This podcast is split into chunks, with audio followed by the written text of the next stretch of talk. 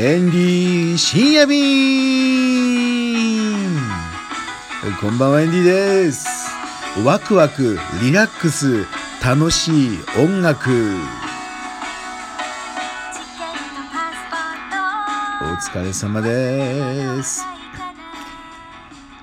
いやー夜更けにね聴きたくなる音楽あるでしょ？まあ夜更けだけじゃなくてまあもう何十年もねずっと聴いている音楽っていうのがあるんですけれども今日はねそのお話をしようかなって思ってます。エンディはですね小学生もっと前だね幼稚園の頃から家にあったステレオレコードをね聴いてたわけですよ。家にあったのは軍歌。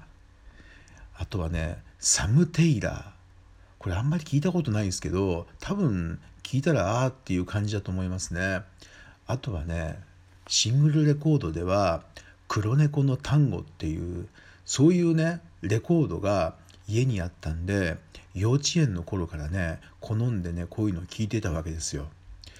で幼稚園の終わりの頃はもう自分でねレコード屋さんに行ってシングルレコード版をね買うようになってました。小田原の駅降りてまあ駅降りないんだけど駅の近くに長崎屋っていうのがあったんですよ。長崎屋のちょっと先の長崎屋の向かい側か岡西団子屋。これ幼なじみのね岡西くんの家でやってる団子屋なんですけどその団子屋に向かって左側の2階にレコード屋さんがあったんですよ。そこでねレコード版を買ってましたうん多分ね「泳げたい焼きくん」とかあとはね「フィンガー5」とかそこで買ったようなねあの覚えがあるんですよ。で小学生になるとアニメとかね「ウルトラマン」「仮面ライダー」「ミラーマン」「機械だ」とか実写ドラマのねテーマ曲が入ったレコードを買うようになってこれいまだにねあの2020年になっても上野のねステラっていうところで DJ でいまだにね回してるんでねかなりねあの物持ちがいいなって自分でも思うんですけどもね。で、えー、聞いてるだけじゃなくて小学生の低学年になるとね親父から尺八の吹き方とかね教わったりとか。でうちの親父がねあのハーモニカとか尺八とかウクレレやるんですよ。結構なお手前でハーモニカはね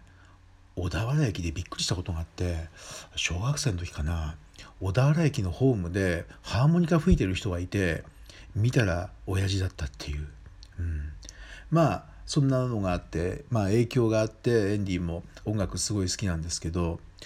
で小学生の高学年になると小学校の鼓笛隊に入ってトランペットの演奏を始めるわけですよ。うん、で小学校5年になると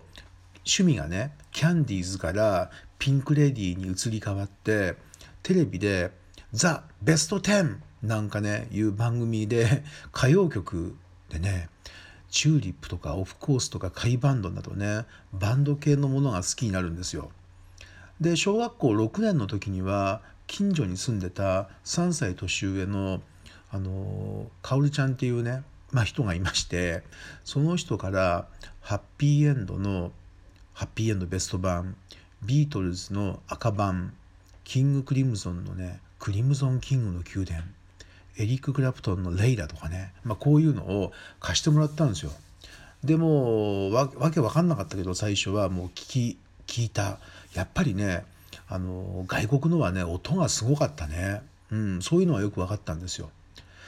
で中学校1年で深夜ラジオを聴くようになって日本放送で海外で成功した日本の音楽団が日本に凱旋帰国って感じでね YMO ですよ。これね栗万太郎さんかなんかの多分ね日本放送で聞いたんですよね。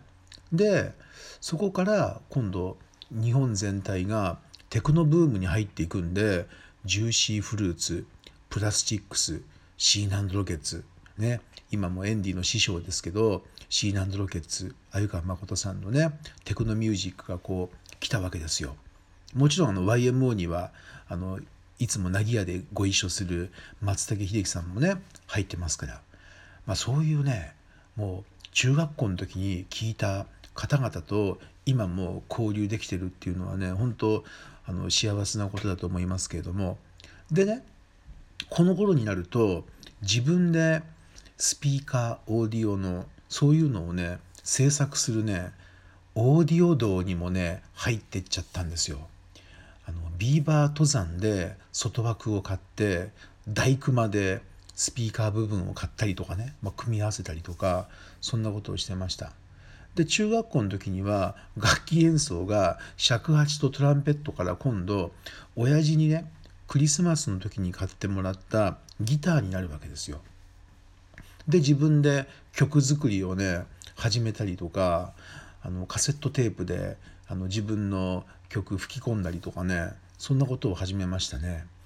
でこれねトランペットやギターをやったっていうのはねこれね、えー、実写ドラマの「機械ダー」の影響があると思いますね。機械ダーのギターを持つ二郎を見てギター始めたしね。で機械ダー01の一郎を見て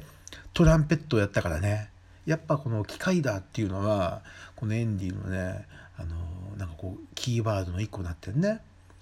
で中学校3年の時にはあのモッズと ARB のメンバーだった白浜久志先生が家庭教師としてうちに来るわけですよ。でまあ英語とかも教わったけどギターも教わったんですよね。で高校生になってバンド活動をやって高校3年の時に白浜久先生ともう一回再会して音楽の道ですよ。で大学ではテクノバンドロックバンドジャズバンドとかいくつか掛け持ちして毎日こう音楽の知識がどんどん積み重ねていってで大学1年の時にはですね 母親からお金を出してもらってアメリカへ短期滞在するわけですよ。この時に見たね音楽とかレコードっていうのはもう今でも持ってるしねその時はもうすごいですよ。ラウンジ・リザーズトッド・ラングレンラモーンズホイットニー・ヒューストンデビッド・ボーイ矢野明子さんも見たね、うん、このなんか倉庫みたいなところで、まあ、こういうのがあのエンディの血や肉になってるわけですね。で日本戻ってきて歌舞伎町でタイ人と一緒にバンドやったりするわけですよ。で大学の時にはね日本全国へ演奏旅行とかデキシード・ザ・エモンズの阿部君と一緒にタイへねあのマジカルミステリーバンコクツアーとか行くわけですよ。でニューオーリンズとかロンドンとかリバプールに旅に行ってで自分でもね海外のクラブにね出演するためにねビデオとかね持ってったりしてねハーフムーンパットニーとかねまあ、ウィルコ・ジョンソンが出てるライブハウスですけどもそういうところで出演交渉とかしちゃうわけですよ。で30代の前半は毎年ニューオーリンズジャズフェスティバルに行くようになったんですよね。でここの競馬場でやっているコンサートを見て